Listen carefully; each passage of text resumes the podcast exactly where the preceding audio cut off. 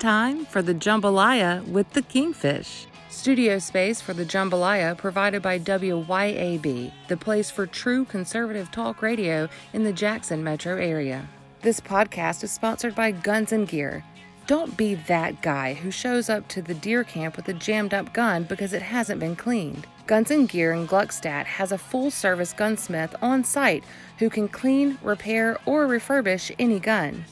Guns and Gear offers barrel threading, custom gun builds, and Cerakote from single color to custom patterns that will transform your gun to look like it came right out of a movie. Give your gun new life. Guns and Gear, located on the corner of Yandell Road and Highway 51 in Gluckstadt. Follow them on Facebook for daily deals. But when you're dealing with kids, like I said, 18 month old baby that's got I mean- had two STDs. Give listeners an idea what you, now that you can talk about Yeah. it, obviously without naming names, but give people an idea, elaborate what you were having to see. Uh, we were seeing. Uh, Give us a window well, into youth court. I, I, you know, the youngest child we saw sexually abused was eight month old. Uh, a little girl sexually abused. Wow. Um, we had a little uh, little girl that came in that was 18 months old that was sexually abused, and her daddy, she ended up with two STDs. That's how she knew she was sexually abused. She had gonorrhea and chlamydia, and her daddy came in, and we were doing the case. I said, "You got anything you want to say?" And he said, "Yeah, I want to talk." So I swore him in, and he said, "Yeah, I had sex with her twice on the couch and in the bedroom." And he said, "I didn't see anything wrong with it because she smiled the whole time I was having sex with her." And and ironically, he only got ten years. Uh, Why? That was it. Well, he got a blessing in Hinds County. And and what I've one time I sat through docket call over there in uh, I think kids court, and he would read out some offenses they had, and they were sex abuse cases of kids. And it was amazing how many times I would see where the parents were willing to let everything go. Yeah. They It did was- not want to prosecute the case. Now, sometimes a lot of it's a lot of it times is because they just don't want to put their kids through anything. Yeah. But sometimes, I mean, it was somebody and they knew some Oh, a yeah, a- a relative, relative. and they just didn't want to do it. Well, one of the cases I got, one of the first cases I got, the first week I was there, was this lady walks into her uh, laundry room and catches her boyfriend having sex with her six-year-old daughter. He had her bent over the dryer, or picked up over the dryer and having sex with her. Well, she had three daughters, and come to find out, he had had sex with all Every of one of them. them, yeah. And ironically, we removed all her kids from her because she still had him living there and they hadn't arrested him. When they finally did arrest him and charged him with these cases, you know who posted his bond? Who She she, did. did. Oh yeah. And she never got her kids back, never came back to court to get her kids back. Those kids ended up in foster care, and then I don't know if they've ever been adopted or not, but never came back. She chose him, and, and we saw that. That was a regular thing in our court. And so Well, when it's like people s- domestic violence. I mean, you see how often you see that in domestic violence cases where That's right. I mean, there was that one I covered a few years ago in Columbus. I mean, the, I mean, the guy literally split split his wife's head wide open, and there she is at his parole hearing, th- two year, three years later. Please let him out. Please let him out. You know, and they move off together. Well, you know, Bobby DeLaughter and I were one of the first authors of the domestic violence handbook that the AG's office would pass out. They would be in all Mm-hmm. the courtrooms. So when somebody came in, if they came in justice court or whatever to file a domestic violence charge, they would hand them a handbook. And Right. what that handbook talked about was being a victim. And you know, and, and so it, it said this is all the things you're that they're going to do. And so try to tell them that. It's the same way with those sexual abuse cases. Yeah, people used to say you're crazy, but when they came and sat in my court, they would go, I can't do this. How in the hell do you do this every day? How did you? And, uh, you know, I guess because I trained every day and, and walked 10 miles a day, and that was my de stressor. And I had a good staff around me that I could talk to, and they talked to me. And, you know, every one of my staff had a master's degree. I had the highest paid court staff in the state, not because AOC let them, you know, the uh, administration of courts paid them or the county paid them. But when I had a staff member retire, instead of hiring somebody to fill that position, I'd get my staff in and say, look, guys, now we can pick up the slack and I'll spread this love around to everybody, or we'll hire somebody else. Well, of course, you know what they're going to say. We want the money. And so I had, when I retired, I had the highest paid court staff in the state and and they did a good job and they were worth every penny but we all relied on each other because they were doing this every day too my bailiffs had to listen to this every day And so, you know, Friday afternoons when we got through with court, I would take them to a Mexican restaurant down in Byram, and we would go eat and have a cocktail or ten, and that was our little Where would, de-stressor. where would you? Um, what are some? What are the? What's the worst couple of cases that stood out to you? Well, that we had a case where uh, a mother and a stepfather took a fork, stuck it on the stove, and they they had two children, and there was not a place that you could physically touch on their body that didn't have a, a fork mark burn. Wow. And uh, of course, we took their kids away, and Anything happened to the parents? uh, no, Why they were given a five-year suspended sentence, non-adjudication, which I didn't think. It was the judge. Yeah. Can I figure it out? well, yeah, yeah, you can figure out who the prosecutor was, Jamie McBride. They were doing these five years, you know, suspended non-adjudication. If you don't get arrested in five years, then it'll go mm-hmm. away. How do you make those cases go away? First of all, that's not statutorily legal, but they were doing that. And then in five years, these parents would come back into court thinking they were going to get their kids back. Well, hell to the no. You're not getting your kid back when you did this before. And it was constant. I had parents beat their child to death. I got one that's getting ready. I mean, th- th- he's supposed to be. Uh, they're supposed to have a death penalty case on him, where he, you know, we took his baby away. Child Protection Service, unbeknownst to me, gives the child back to him without coming through the court. Which case was this? I can't remember the name. It was him and his girlfriend. You you know the case. It happened down in Terry, and they they he beat the child to death. Wow. And then first he beat he beat the child to death. Then he beat her up. yeah. And uh, I mean, over and over, this was every day. This did not go away. It was like the postal service. That mail didn't stop coming. It, it was nothing for us to do 20 to 25 sexual abuse or felony physical abuse cases a week on top of uh, just neglect cases. My court was doing 7,000 cases a year. We were moving 7,000 cases a year through the court What do you system. think is the biggest cause of all this? no father in the home. And, and, and look, these predators, you know, they, they'll go to Walmart and they'll pick out this woman walking around with four or five children, buy them a, a double whopper with cheese, and the next thing you know, they're living with them. And, and they can't tell you the guy's last name. They can't tell you his date of birth, and he's molesting their children. Then they end up in my court. And I said, Seriously, "Well, I mean, these I'm guys are moving their Yeah. house and they. Look, I had a lady come in that said that. I said, "Well, what's his? La-? I don't know his last name." I said, "When did you meet this guy? About two weeks ago." And you moved this sucker into your house, and he molests your children, and you don't even know where he stays at. Well, no, So which which plays a bigger factor? Just no father in the home or drugs? Uh, you know, drugs are, are play a part in some of that. Yeah, but fa- not having a father in the home is, is significant. I mean, that plays a major role when you don't have the fa- biological father, not necessarily in the home, but involved in these children's lives. Or a then you got a strong male role That's right. figure. You don't, and you don't have that. And look at the problem in Hinds County right now. You got a whole generation that's raised without a father. Or And- grandfather? That's right. And so they I mean, have, you're seeing so- twenty-something year old grandmothers. that's right. Look, I would You see, don't have that fifty-year-old grandmother who's teaching. I would have 'em come in- teaching that's right. The daughter how to raise the kid. I would have them versa. come in my court 29, 30 years old, and I said, "Was this your child, ma'am?" No, that's my grandchild. Yeah. And I'm sitting here going, I, I had one lady had 13 kids. She was 32 years old. And my court administrator, she was the CPS worker on that case. She went to the house, South Jackson case, went to the house, supposed to be a neglect, goes in the house. There's dog feces everywhere. The toilet doesn't work. Kids are Yeah, using the bathroom, it's- uh, it's you know, and they're all sleeping on a mattress that is covered in stains on the uh, on the floor in the bedroom. And so naturally, we take custody of all the kids. Didn't have no power, no heat, no water, whatever. So anyway, Anybody even work? No, she didn't work, She- and didn't get any child support for any of the kids. Of course not. And so was she we living on- take the what was she living on welfare? Uh, very little of it. Uh, she didn't hardly get any. But my court administrator, of course, she, was she I was a CPS. Sorry, I hate to hit you with another question. Was she even capable of taking care of herself? No, Wow. But I'll tell you the, the funny part about this case. The court administrator, we, of course, we put out, we had to place all 13 children. And so we placed the children. And uh, one night, my court administrator calls me. Of course, she's a, a CPS worker then, wakes me up about 11 o'clock at night. She says, Hey, Judge, I got a problem. She said, One of the kids has ran away from the, uh, the foster home. And uh, it- the foster home that, that this little child was staying in was out there on Terry Road. And she said, And a bike has gone. So I think he's on his bike. So I said, well, you might want to ride by his mama's house because she lived on Tree Haven in South Jackson, over there by Peoples. So the admin, uh, the worker drives over there.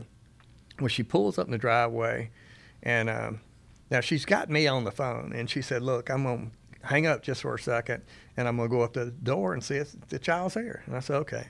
So she walks past this truck, and she hears a noise in the truck, thinking it's the child is hiding in this truck. She opens the door to the truck, and the mama is having sex with a guy in the truck. and she said, "You got a house? Why are you not in the house?" She said, "Well, you got to go with what you know." So that was the, after that. Wow. That was the theme in my court, where you got to go with what you know. But ironically, the guy in the truck's having sex with her mm-hmm. was a guy from one of these prominent black organizations that was supposedly helping her get back on her feet.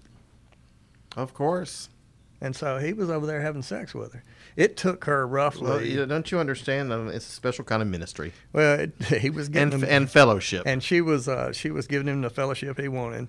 But it took it took about it took just about the key five word, years. the key word being the fellow Yeah. part. it took about five years for her to start getting her children back for her Yeah. because she just didn't care. yeah.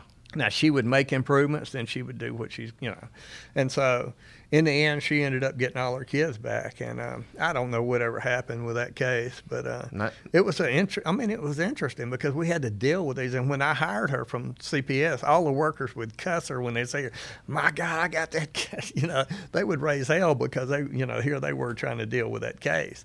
But we had case after case like that, and uh, Did it just beat you, know, down and wear you down? it it will wear you down, and and you know I retired when I retired. I had 43 years in the state system, and so had I known that, I might have gone beforehand. But I, you know, I, I loved what I did, but I was battling uh, the board of supervisors. I was battling the Justice Department. Uh, you know, Jody Owens worked for Southern Poverty then. Every week he's filing a federal lawsuit against me. So I was in federal court battling Jody all the time, and it, It's it been just- rather interesting seeing him because, I mean, I remember when he sued to shut down the charter schools, and I mean, I just wore his ass out on my And, uh, website. you know, he uh, and you know, he's, it's the been a little justice- progression now. He's gotten a little better. Well- you know, he sees it from a different perspective. right? now, and I that's think. just it. And he starts seeing what's going on Yeah. here, and he's in Hinds County. I mean, he's dealing with some really bad dudes. Oh, look, okay, he- we're not throwing people in jail for for dime bags. Yeah. Okay. And then he's also having to deal with the judges, and he's seen how some of these judges really operate. Yeah. And Well, you know, y'all he- can figure out which ones they right. are.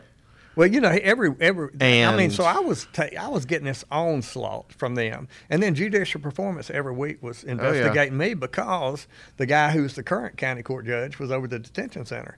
And in my last few years, everybody walked out of the courtroom, if they walked out of there crying, didn't matter whether they, they were crying because they were happy. He would give them a card and say, "Call judicial performance." So they'd call and say, "Look, I'm supposed to Oh, call you," and they'd say, "For what?" Say, "Well, I'm supposed Oh, to file." no. You know, the, the the guy down here told me to call y'all because of, to complain on Skinner. So, well, what's your complaint? What's well, the- nothing. what- I just got my kid back. I'm happy. What's the biggest changes you you would recommend making, not just the court system, but to cut down this problem?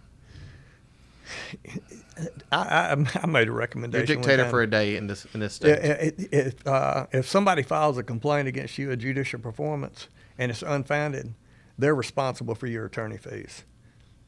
If that if that happened, it would break up these bullshit complaints because I'm telling you that's what they are, and you get a lot of bullshit complaints, and, and you have to respond to every single one of Mm-hmm. And them. bar bar- and bar complaints are just like that too. and, and it was very annoying I mean, the because little- it was just constant onslaught of complaints. But I, I'll say this: when I was a cop, my supervisor said, "You know how I can tell who's working the hardest on my shift." Is Skinner because he gets the most complaints on him, and it's the same way. If you're moving seven thousand cases through your courtroom a year, you're gonna get complaints on you. You know. Oh, yeah. Some of them are legit. Some of them are not legit. Oh, you know, yeah. I had somebody ask me one time. They said, you know, judicial performance said, "Do you cuss in the courtroom?" I said, "Hell yeah." And they said, "Why do you cuss in the courtroom? You're not supposed to do that." I said, "I know who my audience is." I said, "You don't know who my audience is."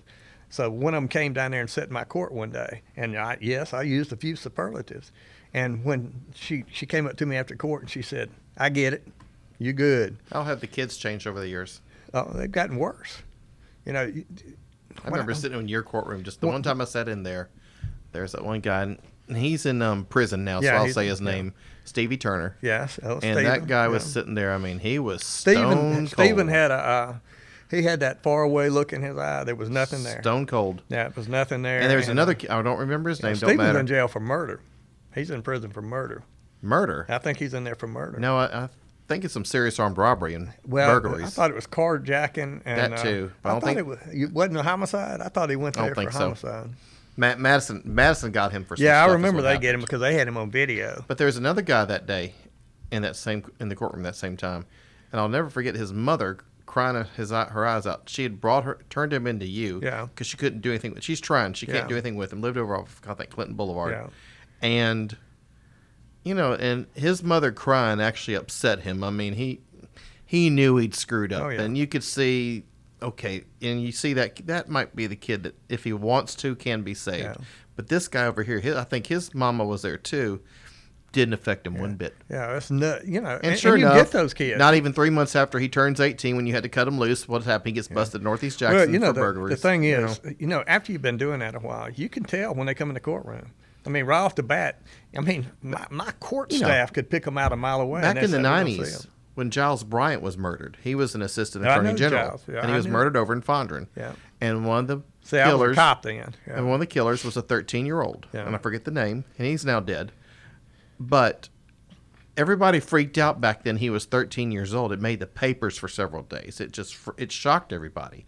Now we routinely see these 14, 15, 16 year old kids carjacking, raping, right. kidnapping, I had murdering. a prelim on a 13 I year old or 14 year old little girl that her and her a brother and a, another friend lured a guy over there and killed him, and she's in jail for murder.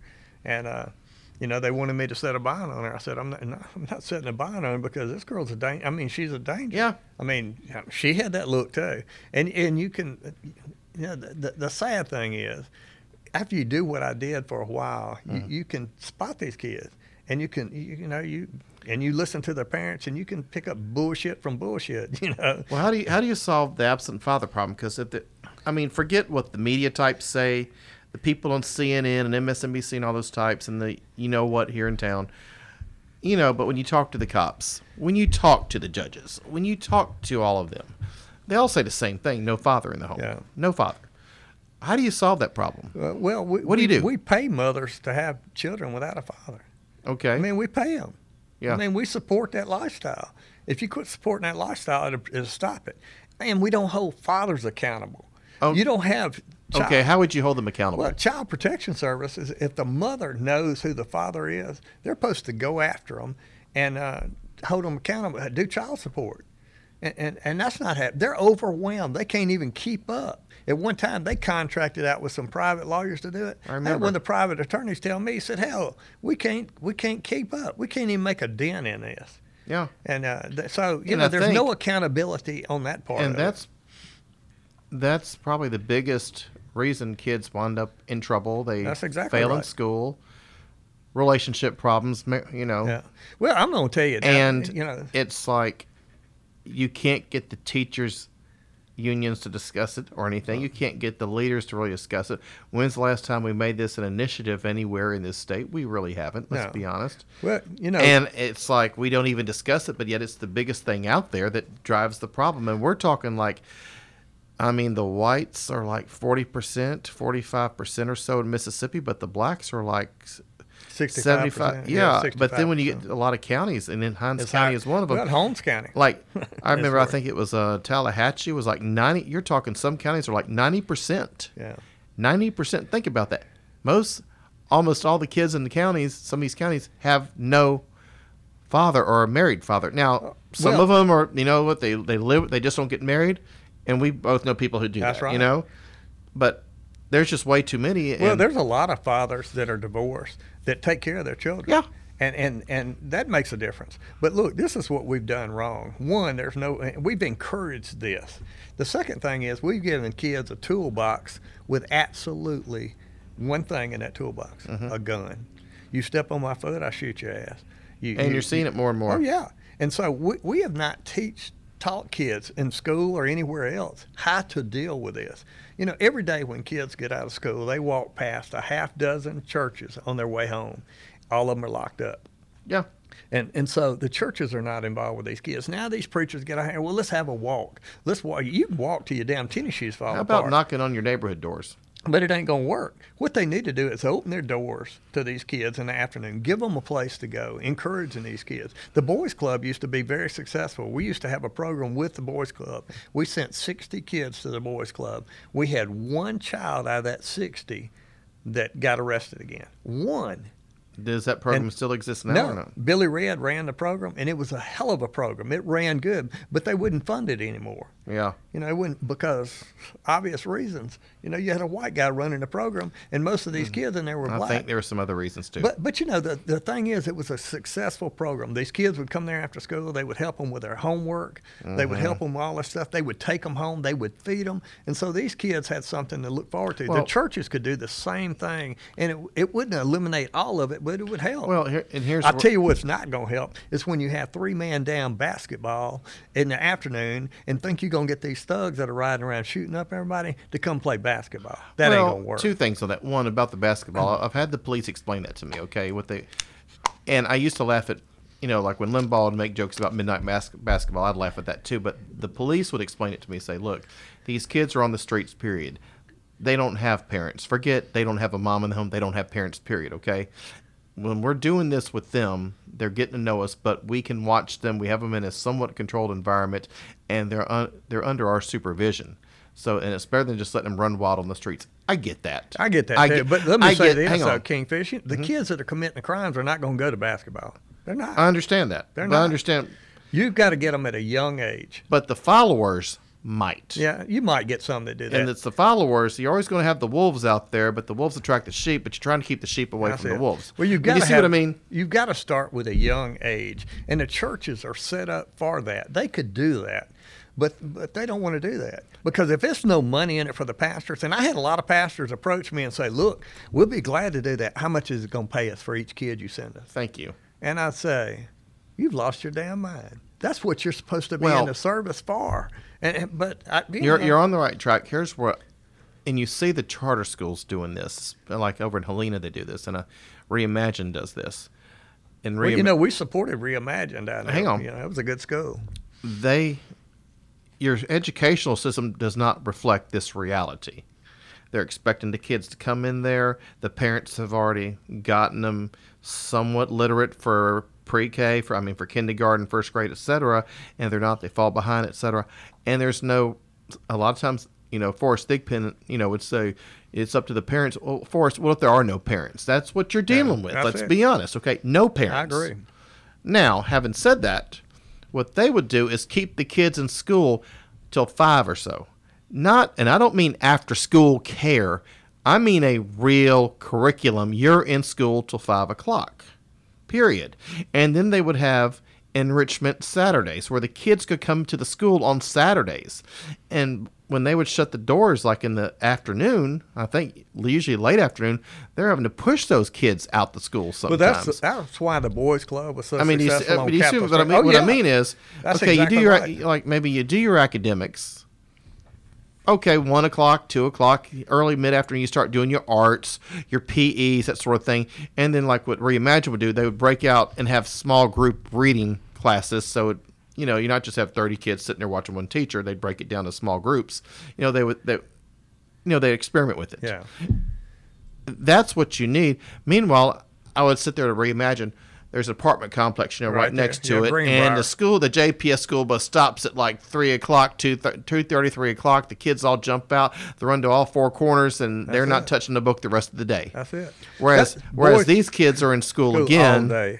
Well, that's what was successful about the boys' club. They would pick the kids up from school. They would take them to the boys' club. They would feed them a snack. They would go over their homework with them. Then they would do games and do these other things. Then they would feed them again, and they would take them home. See, I don't even want them going to the boys' club. I want them staying right there. I mean, they're there. yeah. Oh, no, that would be fine. Now, I don't mind importing the Well, boys' club into it. Well, but the other issue with But the you see where I'm going with this? Yeah, I mean, basically, you're giving them a structure and giving them stability. kids crave that. them. Kids crave structure. But let me say this: uh, you know, the schools are at fault too, because you can have a kid show out in school, Oh yeah. and the first thing they want to do is kick them out, and then they end up down to the detention center. And, and that's an issue because the school doesn't know anything about this kid. Is this kid on any kind of medication? What's his mental health background? They don't, they're not looking at this, and they need to. The schools need to have somebody, or they need to do it as a whole. Look at this kid's background.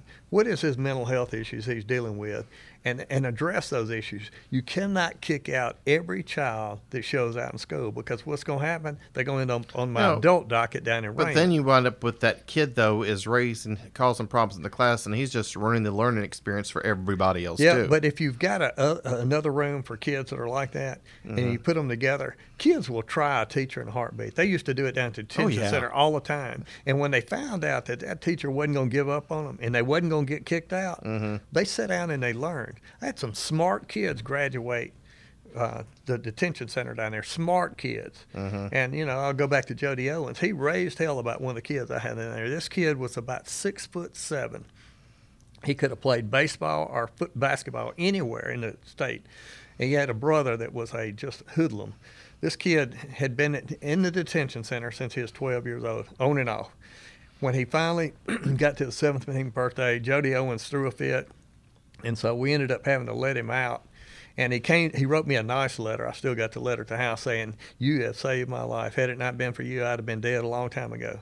A week later, he was dead. He got in a stolen Wow. car. A week. He got in a stolen car with his brother, flipped it over there off Lynch Street and Highway 80, and killed him. And uh, you know, it, the, a week later, when I saw Jody Owens, I said, "Don't you feel good about yourself?" well, you know and but the sad thing is jody owens didn't see that part. I would have kids that would leave the detention center would walk back up there two days later and say will you put me back in here? I don't have nowhere to go. Mhm. and you know what do you do? I mean you have to do something.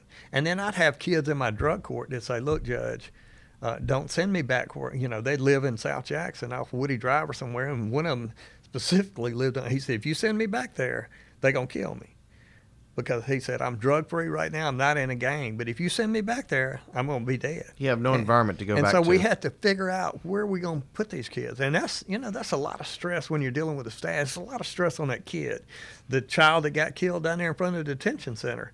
His mom was they had let him out of the detention center without a court order, let him released him, and of course he goes down there and gets killed, and uh, at the oil company right there, and you, you almost ask if you know, and, and would, so- would, would a boarding school work, a, So- pub, a public boarding school. it- it- you know, they mean- need they need that structure in their life. Oakley at one time, when I was growing up, Oakley was a trade school. So if you screwed up and you went to Oakley, you were there a year, but you learned a trade. You learned how to cut hair, you auto paint and body, Machinist something. That's right. And when you got out, so you had a trade, so you didn't have the high recidivism rate. Right now, the recidivism rate's off the chart. What happened to that program? And did away with it. They said you couldn't do it. Who who is they? Of course, the government. You know, the government The comes feds, in. the And, oh, yeah, Justice the feds Department? come in. Justice Department came in and said, "Well, no, you can't do that." What brother." was the um, excuse? And I don't, I don't remember exactly what the excuse was, but the Justice Department, you know, this. Do you think the pendulum might be swinging the other way on that? Not now, not under this administration, not under the current administration. mean, having these kids actually learn trades? I would say it might be. oh, it'd be great. I mean, we would I act mean, when, you- when you're starting to see a change of thought among how to treat prisoners, including the juvies, which is they need to teach, learn something Oh, yeah. so they can take care well, of that was one of the things that we would ask them. One of the I things mean, one thing Tate Reeves court- did, thank goodness, was I think I'm starting to see was bringing Burl Cain over here. Yeah. Because Marshall Fisher, we all know his method. Basically, fuck the prisoners, throw away the key, and I'm going to be tough You on know, crime. Marshall and I are friends, and he is tough on crime. I mean, he is a hardcore tough. He's on crime. hardcore, but you have to, but you can't be hardcore all the time either. Well, you know, this is the issue I have. So you and I are going to disagree on him. Well, okay? we, we, we, we send people to Parchman all the time, and when they get out, we put them right back on the street.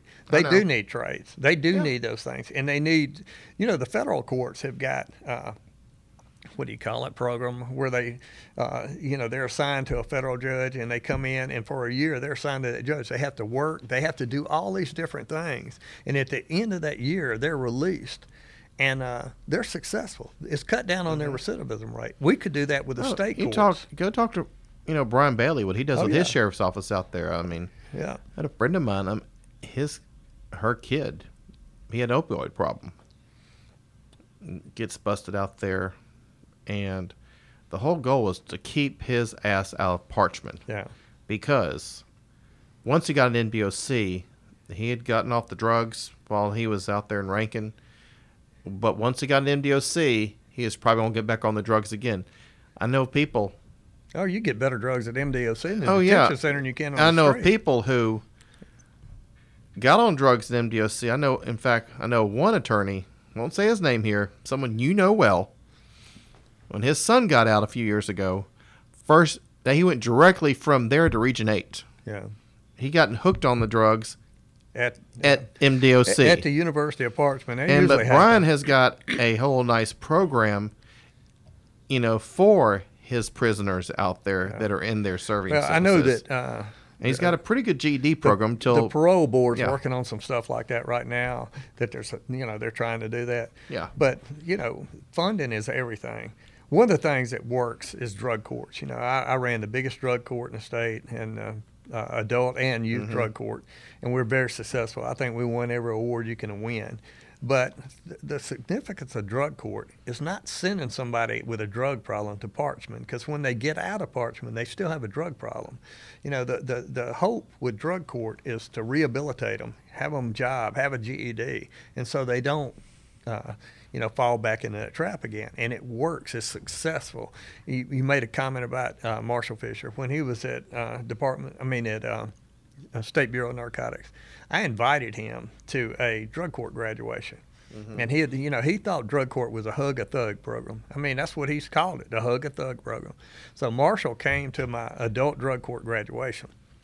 I had a guy that was mid 60s that was graduating the drug court. And so I would always give the parents, whether it was adult drug court or youth drug court, get up an opportunity to stand up and say something about their child. So I asked if anybody, if you know, if his mother wanted to say something. Now she was in her 80s, so this lady jumps up from the back of the courtroom. We're in Tomie Green's courtroom doing drug court, and she starts singing and comes down there to the mic. And she, and you know Marshall Fisher's kind of taken aback by this. Everybody was, and she stands up there. She said, "This is the first time my son has been sober since he was 12 years old." You know, so it was not a dry eye in the place. And Marshall Fisher was sitting there going, Damn, I get it. And he told me after that, he said, This is the best thing I've ever seen in my life. And he never called drug court a hug a thug program again and was a big proponent of drug courts after that.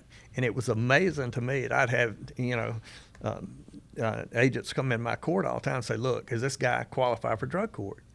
And and had that had we not done- and Marshall not seen that, they wouldn't have been coming to me wanting to put people in drug court. And it was a successful program. Now, what hurt Hinds County Drug Court at that time was they had a pretrial diversion program.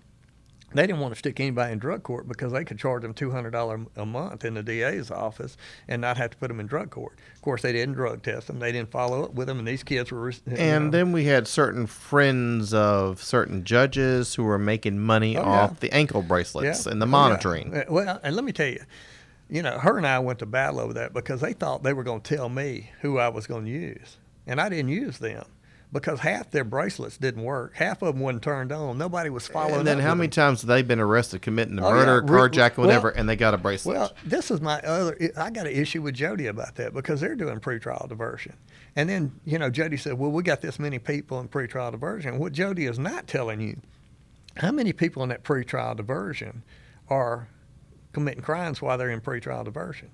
Because one, nobody's following up with these people.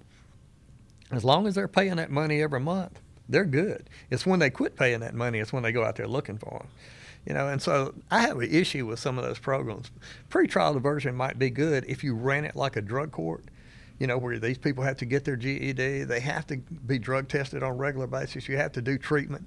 But one of the things we did when I first got up to drug court, nobody was looking at underlying issues. Nobody was seeing if these people are bipolar or anything else.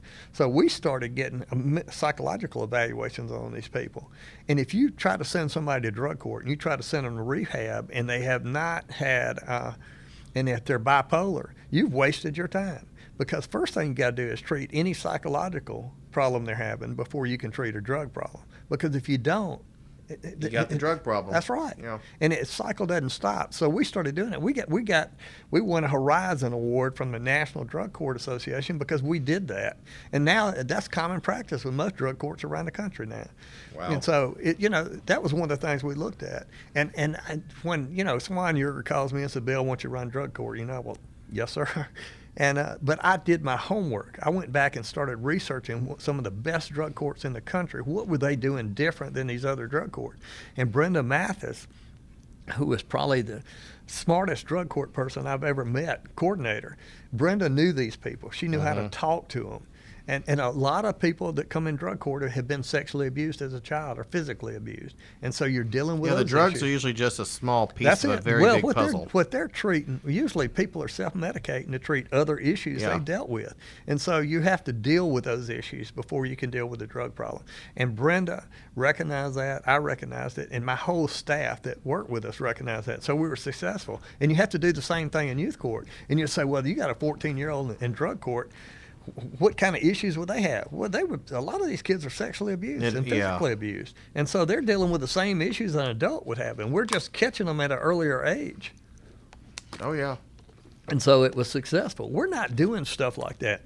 Nobody is thinking outside the box right now. Mm-hmm. You know, we're just running the numbers. And then we got out there and we brag, well, we, we cleared this many cases or we did this many. You know, well, the problem is you're still seeing these people over and over and over again. How many times have you posted on Jackson Jambalaya the same name of people over and over and over again? More than I care to count. That's right, because we're not addressing the issue to start with, and and and when you when you give a guy five years and you suspend five years, and then you don't think you're going to see him again with no follow up, that that's living in a fantasy land. Oh, I mean, the case that bur- the most recent case that burned me. There's two that burned me up. One was Barack Patton, Houston's nephew, Yeah, and John Brown's nephew. yeah, and you know he gets picked up for armed robbery him and his he already had a he was already indicted for a couple of felonies he gets picked up him and his him and his boys they're going around with their ski masks and their shotguns robbing convenience stores in your area clinton area and they um get picked up they get indicted then the case just disappears then January of last year, they did the same crap all over again. He did the same crap all over again. Got arrested, but you know the case just disappeared. He never got indicted. Never got presented to a grand jury. And this was Robert was the DA. Just disappeared. Then when we finally found out about this little schmuck, this little thug, is when he May of that year, last year, rapes a 14 year old girl. And from what I heard, it was a pretty brutal rape too. And I mean, Lee Vance actually wound up talking to the father, and it was it, he said it was he actually knew the father was pretty rough. And you know, and I'll give Jody credit when we brought this to his attention. I mean, he he he he moved his ass on it. yeah. I mean, but this guy had just been turned loose time and time, and he kept getting worse and worse and worse. He's Well, gone why wouldn't he? well, There's exactly. no You can just see the you can That's just right. see the progression. And the other one was the Chelsea Kirsten case, where the poor girl was murdered in a fortification. Oh, yeah. I remember And it's case. like I everybody. did the initial appearance. You sure parents were in my did, and everybody conspired, either intentionally or through negligence, to try to get those killers off. Oh, they raised hell at me because I denied his bond. Robert no, threw a fit. Robert would not use the felony murder rule to go after these two, which he had. He would have gotten convictions.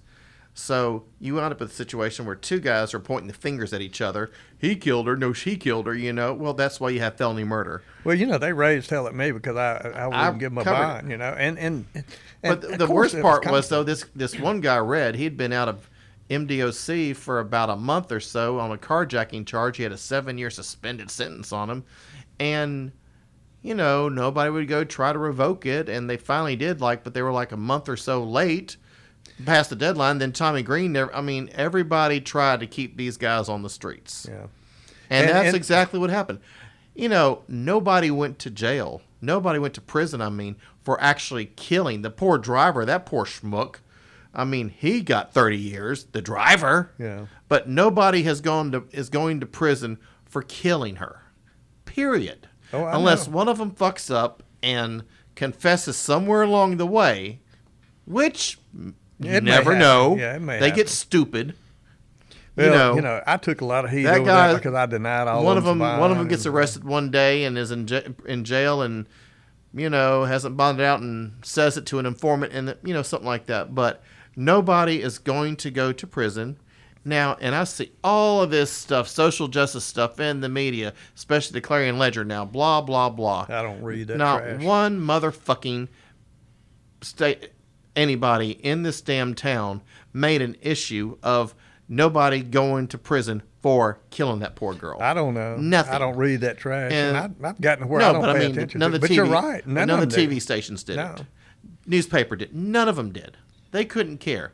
Now, a few months later, after all that, we had this person killed. Or I think it was earlier this year who was transgender.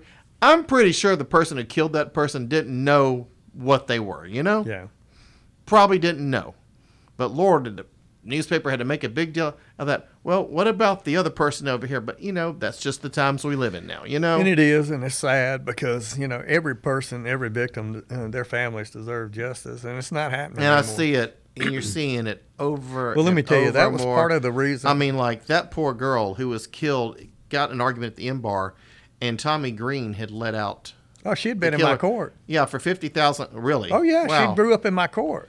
Yeah. all, all my staff knew her by name. I heard she was a number. Oh yeah, uh, my staff knew her by name. I mean, and, and she'd if the folks don't know, times. and if the folks don't know, it's she was released on a murder bond for fifty thousand dollars for something for murder in Clinton, and then while she's out on bond, she gets an argument, And and they would say, "Oh, it was at the parking lot adjacent to." The M bar, so it didn't happen there. Bull- It started M-bar, there and yeah. ended on 220. So to me, it's an M bar murder. Okay, Yeah. it's just like if an argument started at the dock and finished over across the reservoir, it was, you know, yeah, so anyway, you know, and that poor girl should not have been. I mean, that the woman who murdered, allegedly murdered, should have been in jail. With no bond. That's right. Well, that was You know, and I put that went, on Tomie Green. I went to war a lot of times because uh, I would. Uh, Did be, you and Green go to war much? uh, every day? About She sent me this letters is what we, saying this is what uh, we really setting- want to hear. You're setting uh, bonds too high. You're doing this doing that, and you know what I did with those letters?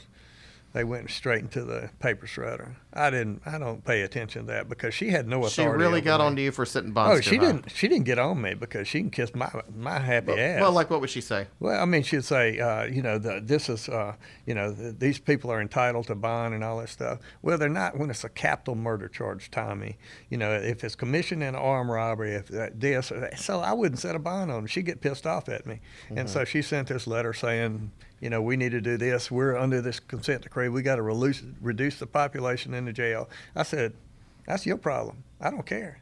I'll stack them like cordwood in here before I let these killers back on the street to kill somebody, mm-hmm. my family. And you know, and so I didn't pay attention to Tomie Green. She had no authority over me. She can do what She she, thought wants she to. did. Well, she didn't. And no, she knew she didn't. She Right. knew she didn't have any authority. That's why Tomie Green hated my guts. Because that's why most of them. I didn't. One thing you ought to know about me: I didn't kiss nobody's ass, and I didn't kiss nobody's ring.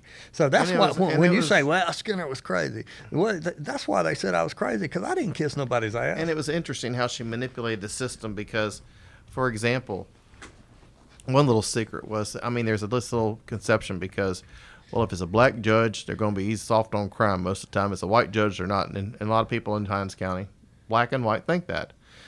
You know, so yeah. Oh yeah, Gowan, and people would assume, oh he's, oh he's white, he's gonna be tough on crime. Well, not so fast. well, let me tell you this: I- Gowan was actually pretty soft, and every time Tomie had a dispute with anybody, guess whose side Gowan always took? Well, did you ever notice he didn't have opponents? You think that was some Well, accident? you- did you- how- You know where I'm going with this. Why do you think I always had an opponent? Why do you think when Yeah. he did have an opponent with Malcolm Harrison, a week later he withdrew from that race and got my race? Oops, you know, sorry. I mean, Tomie Green put him in my race. She put all these people in my Yeah. race. I could care less. Her and Bennie Thompson to me are right there together. I could care less about either one. I didn't. I didn't get elected by Tomie Green. You know, I got 38 percent of the black vote in my district. Mm-hmm. Uh, you know, that's pretty good. Most people don't get that.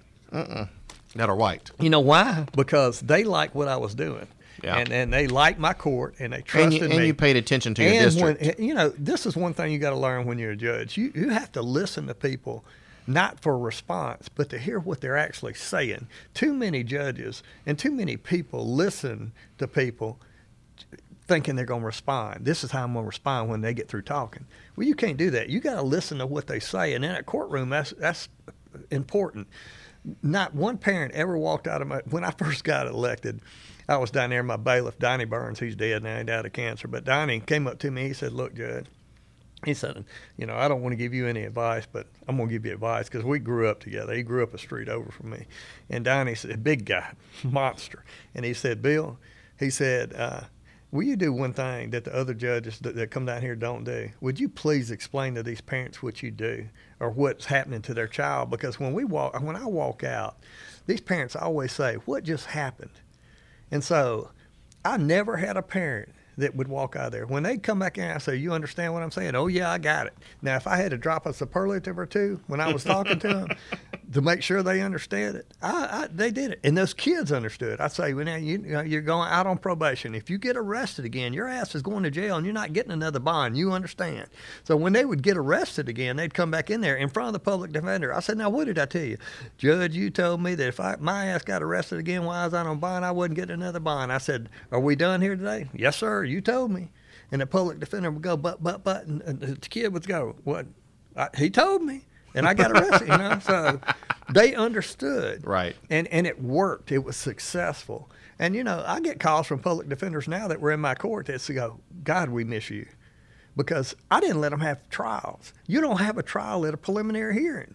You Yeah. know, and, and they're having full trials now. They're calling witnesses. And the, and the problem with that, folks, is when the judge does that, the police a lot of times they haven't taken the case to grand jury yet, so they're trying to They're hold not in- back. that's right. They're trying not to tip their case to the defense. Their their hands are tied behind their backs, literally, because they have to withhold a lot of evidence, a lot of stuff they know, while the judge is trying to sit there, figure out some way. I'm going to try to put this guy back on the street. That's it. You mentioned a name earlier, Bennie Thompson. Oh, yeah. We- hit my- Now, his name was brought up recently in the news in relation to you. Oh, yeah. I could do a lead in here. Our I could goes do way back. I could do a little setup here, but I'm just going to let you start. You know, What happened last week? Uh, last week I received several phone calls and uh, ultimately ended up talking to John Solomon, who is uh, just news. You know, most people have probably seen him on uh, uh, Fox News, on Tucker Carlson or Sean Hannity. And uh, he did a lengthy uh, story on Bennie Thompson and his connection with the Republic of New Africa. And for those of you who don't know, hold on. Why would he be interested in that right now? well, Bennie That's chair- pretty old stuff. Yeah, he, So he, why he chairs the I mean- committee on the uh, insurrection, is what they're calling it, or the riot that happened at the Capitol. January 6th, That's basically. right, January 6th riot. And so Bennie chairs that committee, and Bennie has tried to come across chairing this committee as a pro law enforcement uh, representative. And so what they did was a story of Bennie's connection with the Republic of New Africa that goes back to 1971, which ties in with me. My father was killed in August 19th, 1971 by Republic of New Africa in a shootout on uh, Lewis Street. And um, Bennie Thompson was uh, an ally of everybody involved in that time. And a week after the uh, shootout, when they arrested Imari Obadele and all the ones involved in that, Bennie Thompson held a press conference saying that the police deserve what they got. They shouldn't have raided the house. Really said that. Oh yeah, if you uh, go to John Solomon's website and you read and, and you look at that what he wrote, there's a I was he's got a going news to clip in link it. it today on my website. Yeah. The problem is sometimes the news intervenes, and well, we had this little Yeah. situation on Capitol, Capitol Street. so yeah. yeah. Well, he uh, Local you know, like that will always trump. well, well, if you read the first article John Solomon wrote, he went into a great detail about the Republic of New Africa, you know, where they were formed, and then he ties it in at the end with Benny Thompson. Well, they contacted me and asked me if I would talk about it, and I said, yeah, because I really hadn't talked about it since I was a kid. I mean, I just didn't talk about any of that stuff. what was it like to talk about it? It was interesting because, you know, I, the only person I really ever talked about it to me, it's hard to talk about No, all I said stuff. cathartic. Uh, No, okay. I understand. But you know, it was just an interesting. You know, when you start thinking about all that stuff when you're 12 years old, because you don't never. I mean, this stuff lives with you your whole life. If you've got a father that's killed in the line of duty, or uh, if you've got a mother that was killed in the line of duty. I mean, that's that's something you know. Every time a police officer gets killed in the line of duty in this country, I mean, it's you relive this stuff over and over. It never goes away. And uh, you know, I was 12 years old when my father got killed. One brother was 10, and one was eight.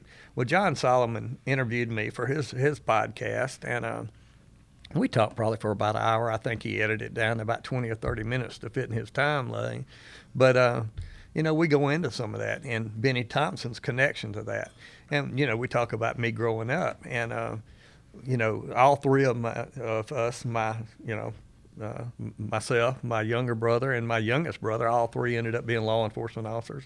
We all, uh, you know, both of them retired from law enforcement. I got hurt in the line of duty, and so I was I took an early out and uh, went to law school. And if you don't think God's got a sense of humor, and got elected judge. So you know it worked out good. Mm-hmm. But that was my passion. All of us were in law enforcement, and uh, you know every opponent I've ever had, Bennie Thompson dumped a ton of money on him to try to beat me. It didn't matter who it was.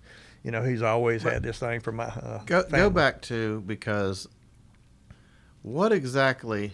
Elaborate what Bennie Thompson was doing with RNA back then. Okay, because Bennie that's Thompson, kind of escaped. Yeah, Bennie Thompson was uh, alderman over in Bolton at the time. Mm-hmm. His connection was Imari Obadele.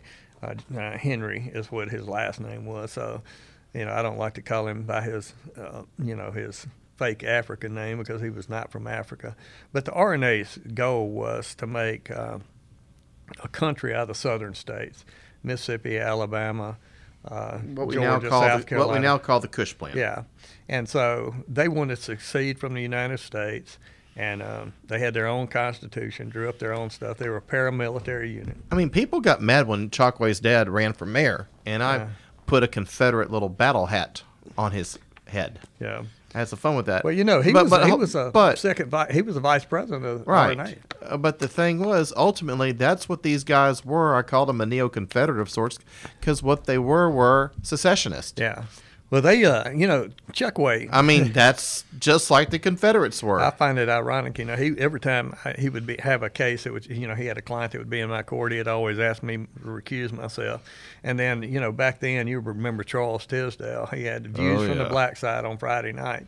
Well, they would get on there every night, and every time I ran for office, you know, I'd, Skinner had killed 21 people. Skinner killed 13 people when he was on the and if you Skinner wanted to hear that. the wildest conspiracy stuff, that that's what that was Oh the look, show they, you they listened had to. me. I mean, you know, they would talk about me, uh, which was you know kind of funny because when I'd go somewhere, everybody's scared to death of me because they thought I'd killed all these people. One night they had eleven mothers on there said, "Yeah, he killed my baby." When he, you know, so, and I was going, "Look, guys, if I'd have done what they said I done, I'd be in Hollywood making movies," you know. But you know, Bennie Thompson was tied up in all that. Uh, when they raided the house on Lewis Street, Obadele wasn't there. He was at Bennie Thompson's house. And so, you know, Bennie Thompson said he didn't he didn't meet Obadele till 1974. Well, the fact is, in 1971, a week after this, when my father was shot and killed, Bennie Thompson doing a press conference. And if, when you when you if you link that to your website, you'll see there's a little clip on there with Bennie Thompson making that statement. Mm-hmm. He said the police were fault for raiding it. And so if you you know, so you know, how does a man get up there and say he's pro police over this quote unquote insurrection? That's what they call it. I don't call it that. But they, you know, they get up there and uh, say this, and he I acts like he's I think it's friend. a honestly, I think it's a riot that got out of control. I think got so too. hand. And, and and this is the deal. And I think you have some, and you saw this with Oklahoma City when you had that nut job over there and his little friends, the Nichols, do what they did. They just couldn't help themselves. They had to go just tar one whole side. And some of that goes on both sides. I mean, just because someone is black and protesting does not mean they're a freaking radical who wants to cut out the That's police right. altogether, you know. But that's just what we are in today. But to me, I'm kind of like Castillo on this in Miami Vice. You know, when you had that situation where the cops were whacking the drug dealers or extorting them, and then the drug dealers were retaliating, but it was all driven by the crooked cops. And what did Castillo say about how the natural order of the streets had been disturbed? you know, and you know what I'm talking about oh yeah. here, once you started giving up control of the streets, doesn't matter to who, but you started giving up control of the streets, be it to Black Lives Matter, to Antifa, whatever, then you're going to get cases like Rittenhouse up north. That's right. And may, hey, and that kid may get convicted, if they come up with some evidence showing he was shot at first and he gets off fine. But the point was, if you haven't been given up control of the streets, that would have never happened in the first place. It's like in Starship Troopers.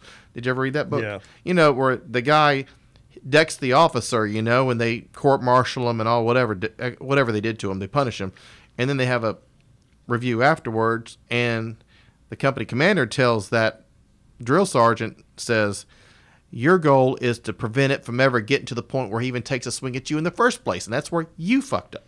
Well, you you, know, know, I mean, you see where I'm going right. with this. To Yep. me, this is because I know some li- readers, listeners are going to hear this and go, "Oh, I knew, I just knew it about Kingfish." No, you gave up control of the streets. Period.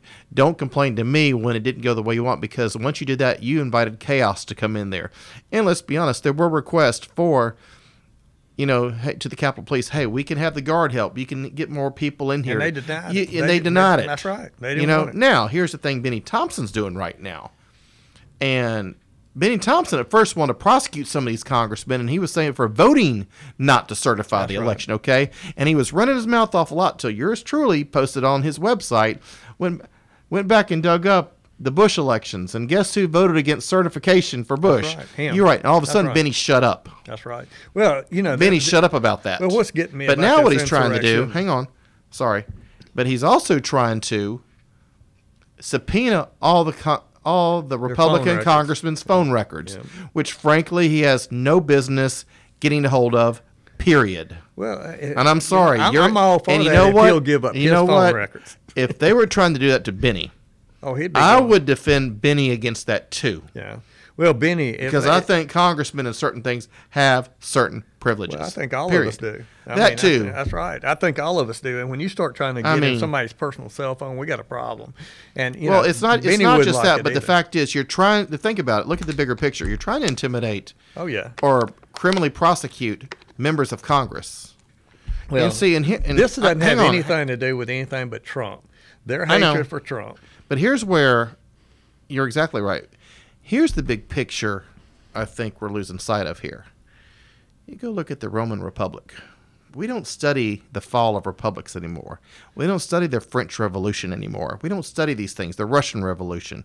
No, some people do that. They study the the commies winning actually. you know, but you look at in Rome when you start when everybody started criminalizing their opposition, and it didn't happen right away. You didn't start out with a civil war between Caesar and Pompey at first. What you started out with was like 150 years earlier. The erosion started once they started criminalizing each other. You couldn't afford to give up power because if what that meant was the other side would come in, figure out something you'd done somewhere, create a law, making it illegal, and then go back and prosecute you for it. So you would get exiled, lose your citizenship, get your property taken away from you, etc. So by the time you do get to Caesar, if he doesn't give up his army, guess what? He's toast. He, I mean, that's where these civil wars came from in Rome. That's what happens when you start trying to treat your political opposition as criminals. Well, and that's, that's what I'm scared of where we're going here. Well, I agree with Do you. Do you see what I mean? Well, look look what we've done over the years, and and and, and politicians. I mean, what's being thrown around now? If you disagree with these people, it was a New Republic a, a month or two ago. If you disagree with the Democrats on the spending bill, you're a traitor. That's it. The Jambalaya is sponsored by Guns and Gear, a proud sponsor of the Mississippi Scholastic Shooting Program that provides competition events for high schools across the state. Bring your student's gun to Guns and Gear for custom shotgun fittings, repair, and even complete restoration. They can adjust the length of the pull for your kids as they continue to grow. Guns and Gear, located on the corner of Yandell Road and Highway 51 in Gluckstadt. Follow them on Facebook for daily deals. You're Well, a if you- traitor. If you, don't take the vaccine, you're anti-vax, and you know you're all. and I'm pro and I'm pro-vax, but I'm also pro-choice. Well, you know they they have they have. Uh, First, it was race. Let's divide everybody by race. Yep. Now it's vaccine, and so it's whatever. And a lot it- of the blacks are saying, "Wait a second. I mean, you see what happened a couple of weeks ago up in. New York? The That's BLM right. Oh, yeah, people were like, "Whoa!" they're- they're- But you know that that's their strategy. As Mm-hmm. long as they can keep everybody divided, nobody's on the same page. Because if everybody came together, all these jokers in Washington's ass would be out. They'd be gone. Mm-hmm. But this this whole deal with this insurrection and Bennie Thompson is nothing except to make sure Trump doesn't get elected president again. That's all they want. And- Right. And, they want something on him. And and it, whether you like Trump or not, I could care less what you think about him. But And he, and he doesn't always help himself, to say the least. no, No. But the way they're doing this is is, is is is a joke to me. And Bennie Thompson heading this committee is a joke. But you got to remember, Eric Well- Swalwell is on the intelligence committee, and he was having sex with a known Chinese spy. I know. And so, and you you've got know, Nancy Pelosi, Pelosi- If you got Nancy Pelosi picking the Republican it. Uh. members, I mean, I'm sorry.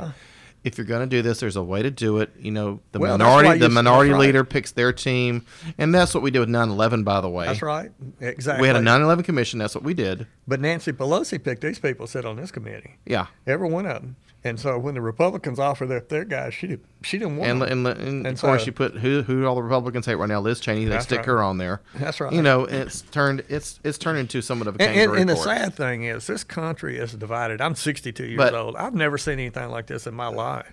I mean, I've never seen divisions. well, you've never like you never had social media before either, Well, and no, that's causing a that's lot right. of it. And and you know, and, and social media is, is is part of the problem too because you got family against family now in this vaccine crap. I mean, husband and wife, people getting divorced over a vaccine. My God, if we have we stooped that low in this country, I, you know, I'm not taking a vaccine. I had coronavirus. But it's it's just Bennie so- sitting there That- and, that- and Lord, that and that, Lord, that's the guy who would want to tear down the Confederate flag because it's That's right. secessionist. But yet he's the He one, the one- running around with right. secess- and, secessionists. and supporting that. And, I and, you know, Bennie, you know, Bennie's the one where he's got the poorest district in the country, and he's down on the Mexican border trying to give these people money, handing out checks down there. Something's wrong with this picture. And you know, he leaves Bolton to go to Congress, and he's he didn't have a pot to piss in or when to throw it out of when he left I Bolton. think he was doing okay as supervisor. well, not anything like he's doing now. When you're in the Now, top. you won't con- you won't convince me something didn't happen on that Oh, jail. I'm sure. I'm sure he made. I'm sure all of them. Look at the ones we got down there now. I mean, the board of supervisors. I mean, you know, I never call them the supervisor. I call it the board of supervisors. well, we But- had a decent board for about five years. it Well, was decent. when you had uh, Fisher on there, and you, you know, we had some and good people. Greer, Yeah, Tony's a good guy, Sure. and you know, but I'm telling you, it went downhill after that. but, but Tony, when he listened to Phil Bryant, yeah, go. Hey Tony, go run for uh, was public a service that was a commission. That was a mistake. That's you know? right. Tony, Tony uh, was doing a good job where he was. Uh, and Yeah, he so- and he you see he understood politics. He he understood the little hardball and stuff. He didn't mind playing Yeah. it. You know. And you know, but I I'm remember- gonna I remember Phil what- Fisher though to me was probably the best uh, supervisor we had from that district. Phil did a Period. good job. I'd say the and- best and- supervisor out of all of And them. uh, I really think a lot of Phil. I mean, he, look what he's done for Clinton. I mean, Yeah. look at the business he's done over there. But you know what's amazing though done- is the hell that he catches trying to do it. oh, he I mean, does. He's but got, you know what? He doesn't back down. No, but he's got that whole Rosemary faction. Just, I mean, honestly, you got two cities here in this area. You've you've you had a you've had it for the last twenty five years in exodus out of Jackson, and some cities such as Ridgeland and Madison, and Flowood to some degree. Pearl was kind of late, but they have not just said, okay, we're getting all these people coming. They've really tried to use it to develop themselves, Yeah. make them improve themselves. Then you've had two cities, which was Clinton and Brandon, which they were ha- they were quite content to get nice, fat, and happy off the refugees, but not do anything extra either. You know, Yeah. and the result is you don't really have a nice restaurant to go to in Brandon. You don't have real amenities there except for. Thank goodness for the amphitheater. Yeah. Then Clinton is kind of the same way. Which Clinton, frankly, it's got an A plus school district, has for a long time. Yeah. It's got a college there. It's got assets there, and they never actually leveraged them. When Phil came, Uh, he's he's leveraged. he, he's leveraged He- them, but it's has. amazing how much they have fought him every. but you know what? Phil likes. He likes the battle. But Chokwe, he said, you know, he pretty much, you know, what he told him was, you know, they're trying to take the airport from us. We can't, we can't give up anything. You know, he's And he's he's hell bent on destroying Jackson, and he's He's doing a great he- job. He's done a great job as far as that goes. He's run off, uh, you know, fifty percent of police officers. They're 150 short. Uh, you know, he's done a great job Yeah. of doing that. So talks about giving them a raise. I find that humorous. Well, hell, you could have used that money to keep the people you had, but, but you ran them all out. let's be off. honest. You know, I've always thought, I, the last few years, I've thought, look, let's get rid of. I would like to just either give it to him or lease it to him for a dollar. The planetarium to the Museum of Art. It's right Yeah. there. They could incorporate that, sell same tickets, all that stuff. You know, it's what they Yeah. do. You know, and just Mynelle Garden to somebody. You know, do something with the zoo, but basically start getting shit off the books. Okay. But see, they're not going to do You know, that. The zoo should and, have been and Melvin moved years Priest ago. and Melvin Priester Jr. actually said that one time. Promote. He was actually for that. You know, let's get rid of the assets we don't really need, not we'd like to have, but need off the books. You know, and get Free stop up that money, You know, free up the money, stop the expenses. And he caught Holy Hill. I mean, just shutting down Grove Park Golf Course, which was nine holes, wasting several hundred thousand dollars a year. Nobody was using. Less than 100 people a year used it, and yet that was a fight. I mean, you got to learn when to cut your losses, pull back. It's Well, why. It's why. Well, it- Chokwe's it's- not going to be No. uh, resolved till he destroys completely Jackson. And I'm Oh, they're doing it. I'm disappointed a little bit in the governor because they hadn't done anything to uh, address any of this stuff. And I mean, he's he's living downtown.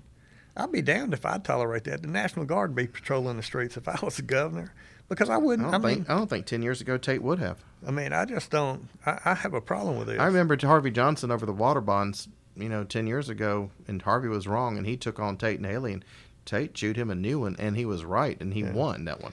And now, but you know, Chokwe gets out and lies. State don't pay- they, they don't pay their water, and just start making. And Chokwe, what people don't realize, we're about done, but how much he just lies Oh, about. every time he he makes it up. Well, let me tell you how you can tell when he's lying. His lips are moving. Well, I understand And, the that. second thing is when you end a, a every sentence with uh, "all right, Right. all right, right, all right." You're, you got it, well, you're either one insecure or two you're trying to manipulate. Well, I always say, I tell everybody when they say, "Why does he do that?" I said he's trying to convince himself. I said because I mean that's what he's doing. to That's- me, he comes off insecure when he does that, right? that's right. You know, and so, but he, these people buy that stuff. or, or he comes up with these fancy terms like when Ashby started trying the city councilman started you know we've had three murders at this bar we need to look at shutting it down and here comes Chokwe saying he's engaged in reductive analysis like it's supposed to be this big word that okay whatever you know I mean, well, Chokwe better hold on to this job because he was not successful as an attorney. I mean, so it- he will. Uh, this is about it. I mean it's someone who's trying to be a Bill Buckley who ain't Bill Buckley you Well, know you know- what I mean Uh, his ultimate goal is to have Bennie Thompson's job, and Bennie's going to die where he is. And so I think him and Jody Owens both have that aspiration to be, you know, take Bennie Thompson's job. I, So- I think you I think oh, I think Chokwe definitely would like to be in oh, DC. he would, and, And, and Jody Owens as well. And here's what I'm worried, worried about. You know, I wouldn't mind, from what I've seen so far, seeing in a couple of years, you know, Vernon Hartley running for mayor. yeah. The problem is, I don't know if there's going to be a Jackson left when he, if he did win. I'm not sure there's so be- much. I mean, you have know. any more episodes of what happened last night, Oh yeah.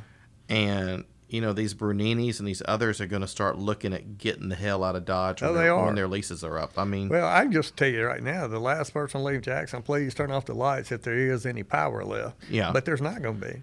I mean, this Yeah. is, we're I've never seen it. I I grew up here. I Yeah. mean, I've never seen anything like this in my life, and uh, you know, it's sad. I mean, it's sad. I mean, it's like us and Shreveport are engaged in a race to the bottom. Who can get the worst? I, I you think know, we're going to win. I think. I think, Jackson, I think you're right. I think Jackson and there's win. no businesses they've bragged on. You notice he's never bragged about landing a business or he anything. hadn't landed anything. No, I mean, not anything. they're just moving Uh, out. Everybody's and when a business out. does try to move out, you notice they never make a real effort to keep them or save them. None at all. I mean, look, you know, under Harvey Johnson, look at Caterpillar. All Caterpillar wanted on Highway 80, they said, look, let us use our equipment and, and, and build an access road off the interstate till to uh, Highland Drive. Yeah. And then that's all. We'll pay for it. And Harvey Johnson declined it, and so they said, "Okay, screw you." Actually, I heard, he, I heard he wouldn't return the phone calls. And so they went to Rankin County, and, Yeah. and now they're generating about 150 million dollars of revenue over there in Rankin County. Actually, the word I heard was they, at the time, Jackson was getting about two million a year in sales tax revenue from them. That's what I heard it was. Uh, see, a lot of money to lose. you know, and, and but see, and Chokwe's worse than I mean, Chokwe has done nothing to no economic development in Hinds County. There's nothing going on in- Jackson. No. None. Nothing. And the board of supervisors same way. If it wasn't for Well, Clinton raising and getting Armstrong tire plant and stuff like that, you're not well, seeing David Archie, David L. Archie would lo- would love to run them off. Well, you know, I mean, he's go- he goes own- out there, he's Davis got his out. own issues. You know. He's got his own issues, and actually, I think he's right about Credell. To be honest Oh, with I, you, I think there's a He's not he's not a total know. dummy, but when he he sit he was sitting here on Kim Wade a couple of months ago, and he said, you know, we need to do something, get rid of the crime, so the gas stations can make money, and we can that creates jobs and stuff. I'm like, what kind of economics is it? You want to run off the big employer, but yet you want this, Those- yeah. huh?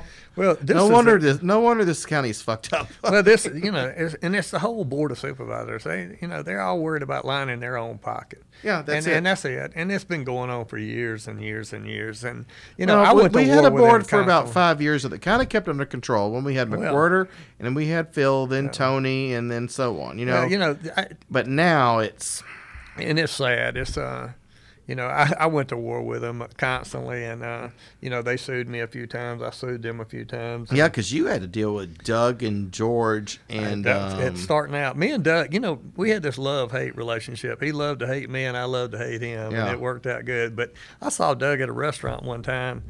We had just battled it out, and he, he offered to buy me lunch, and I said, "No, no, Doug." He said, "Bill, don't take it personal. It's you know, it's it's all for show." And I said, well, "I know that, Doug." You know, McMillin had already warned me about Doug, and don't don't get me started on Mac. so you know, There's there, there there are two people who are not fans of Mac. That's me and Fisher. Uh, Well- I, I think he's a mediocre sheriff. well, Mediocre. I'll tell you this quick story word. about McMillin. Uh, when I first decided to run for judge, I was down at the jail doing something, and I'd walked out and he ran into him. And you know, I might knew him on JPD. We worked together and all Mm-hmm. this stuff. And and so uh, he came up to me and shook my hand. He said, "Why didn't you come to me and talk to me before you decided to run the judge?" I said, uh, "Excuse me." And uh, he said, "You should have come to talk to me first. I said, uh, "I don't need your permission to do anything." And he That said, sounds like him. and he said, "Well, you know, so and so is my friend." And I said, "Well, I'm gonna beat So your what? friend." And, I that's and that's the way he you know. was. I mean, let me tell But you But after something. that, let me tell you we something. Where he fucked up with, with Phil Fisher was when Phil was running for supervisor the first time. He and Pickett and Pete Luke got him an opponent because they wanted that spot for some, you know, for themselves. See, I find that interesting because Pickett was, I, you know, I was out with Phil some. We would run into, we were campaigning together, and, so we would and speak Phil at some ain't of the, the sort of person that forgets that. But I, I, I don't think Pickett was involved in that. Now, Pete Luke, it wouldn't surprise me. that's And- what Phil, but- that's what Phil at the time said. But I, I, I don't know about Pickett because Well, you know, but like I said though, Phil was kind of he's not the he doesn't forget that kind of Yeah. stuff. But and, Yeah. and then so when he got on the board, he was not a McMillin fan to Yeah. begin with, okay? And then when they did try to give them raises, and they did they they had a big raise. They gave it in two parts. So the first raise they gave, and McMillin wound, wound up taking most of the raise for his boys. You know. Pete and all the command staff, Nick and all them, and I can show you the spreadsheets. They got nice fat raises out You of know, And then the mm-hmm. jailers, the guys who really needed it, they were getting like an extra hundred a month or so, and that was it. You know, Pickett So- and I have been friends for Hey, years. we're he- pals. You know, he uh, he he helped me when I ran first ran for judge. He told me what I And I needed like to do, and, okay? and he did a good job with me. And he and I go out and eat all and the time. We're good friends. Steve, and I think the world in that position, position's just doing what his boss man is, you Yeah. know, telling him to do. But having said that, though, so that when the second time for the second race came around, Phil, Phil and the rest of the board was like, "Oh no, this time we're going to give the raise across the board to everybody. Everybody's going to get a raise here." And Max said, "In that case, I don't want the raise because if I can't pick and choose who gets it, then I'm going to take my ball and go home." And so he did. which sounds like Mac. so. That well, and that sounds like Mac. I just think he was a mediocre sheriff. Yeah. I mean, He we're had- just going to he- disagree. He had a loyal following, and you know, of course, both my younger brothers worked for him. Yeah. and uh, they started with McAdory, and then they worked for McMillin, and so, you know, they've got their own opinions. You know who I'm going to try to get on here, don't you? Who? If I c- McNeil. Alex. Yeah. Oh, yeah, Alex and I, you know, he trained with my daddy. Before my daddy oh, got Oh yeah. And Well, with he, me, too. was involved in that incident. So you know, McNeil and I go. Matter of fact, back. I think it was his. But I think him and another black cop had busted someone at JSU or right around there that started the whole thing in the first place. Well, you know, Mac, me and Am McNeil right? have been friends. I don't know about that part of it, but now me and McNeil go way back. We've been friends. We trained together. Uh, I went with him to New Orleans. He competed in the contest, didn't do very well down there, and he said, "Bill, put me on a diet." and uh, his And wife was with us. And uh, I got him on a diet, and his wife cooked exactly what I told her to cook.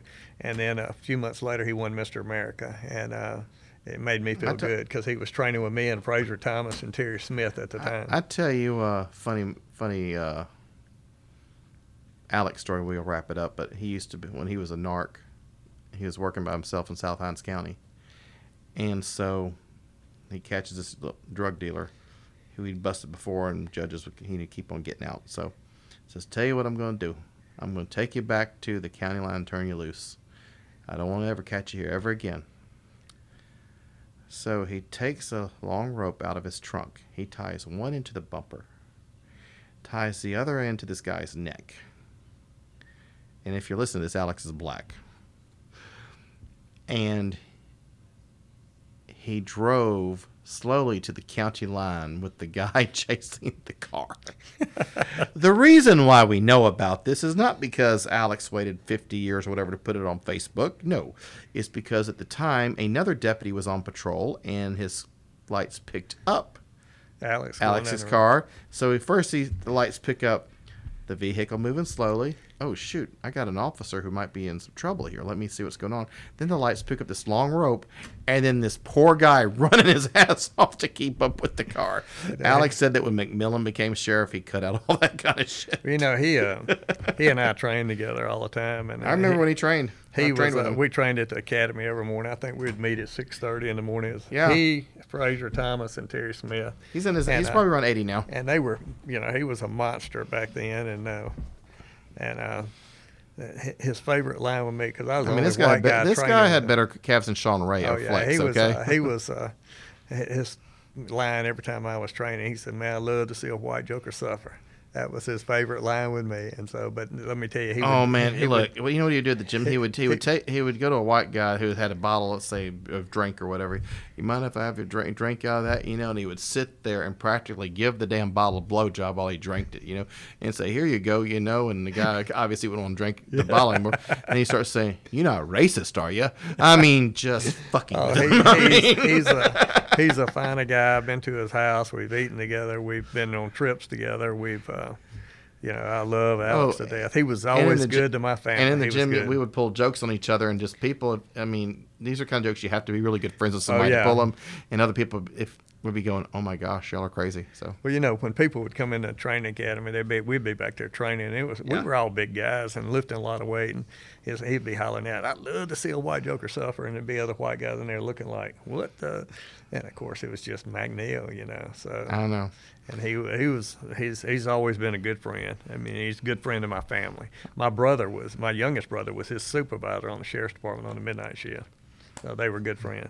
Kingfish, I have enjoyed. Yeah, this. thank you very much for coming on. it. I told you we'd, we'd be at this for a while, so uh, Well, we'll we'll do something else later, and uh, we'll get Yeah. together. And I enjoyed it. Enjoyed it, I know. hope this podcast stuff works out great for you because uh, you've done good. I like it. I like it. it. It's it's a lot more. You know, it, it's I just this is more a better flow for me than say just the radio station. Got to worry about seven breaks. Up how many breaks? Seven minutes till break. Th- fill up this. You know, three minutes. I got to fill up this, that, and everything. Then I got to worry about what I say on the air. Then I've got I got to then then you've got to keep the audience interested. You got to generate those calls, and it's like With this, you can kind of cover a bunch of different topics, and I can I can follow where I want to go. Yeah, you know? and, and it it's going to work out good for you. You got a great website. You know, I've been reading it for years. I, I've been a top hot topic on there many One day times. I'm going to do a show where I just read off the comments of that I don't approve, and people can actually. Oh, they would die. Oh yeah, but you see, I thought about posting some and say, "Here are the comments I haven't approved, and here's why." But I know nowadays somebody would just go screenshot those and see, here's what he's posted online, man. He's a, you know, blah blah blah. He's- All right, folks, we've had enough. We're not going to inflict any more damage on you. Thank you very much. You've been listening to the Jambalaya with the Kingfish. Tune in next week for a new episode.